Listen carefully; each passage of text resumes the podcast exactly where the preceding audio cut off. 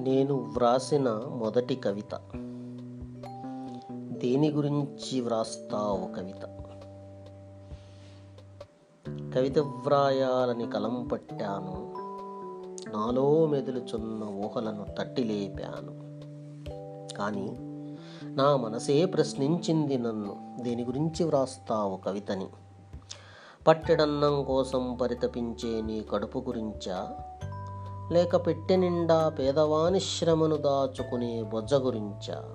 దేని గురించి వ్రాస్తావు కవితని? క్షణకాలంలో అంతరించిపోయే సౌందర్యం గురించా. లేక కలకాలం పేదవాని ఎదలో నిలిచి ఉండే అంధకారం గురించా. దేని గురించి వ్రాస్తావు కవితని? గడచిపోయిన నీ దేశ సౌభాగ్యం గురించా. లేక క్షణకాలంలో అవతరించిన నీ దేశ దౌర్భాగ్యం గురించా? దేని గురించి వ్రాస్తావు కవితని? అందుకే కవిత వ్రాయలేక నా కలం ఆగిపోయింది. నా మనసుకు జవాబు చెప్పలేక నా ఊహ మోగబోయింది. Thank you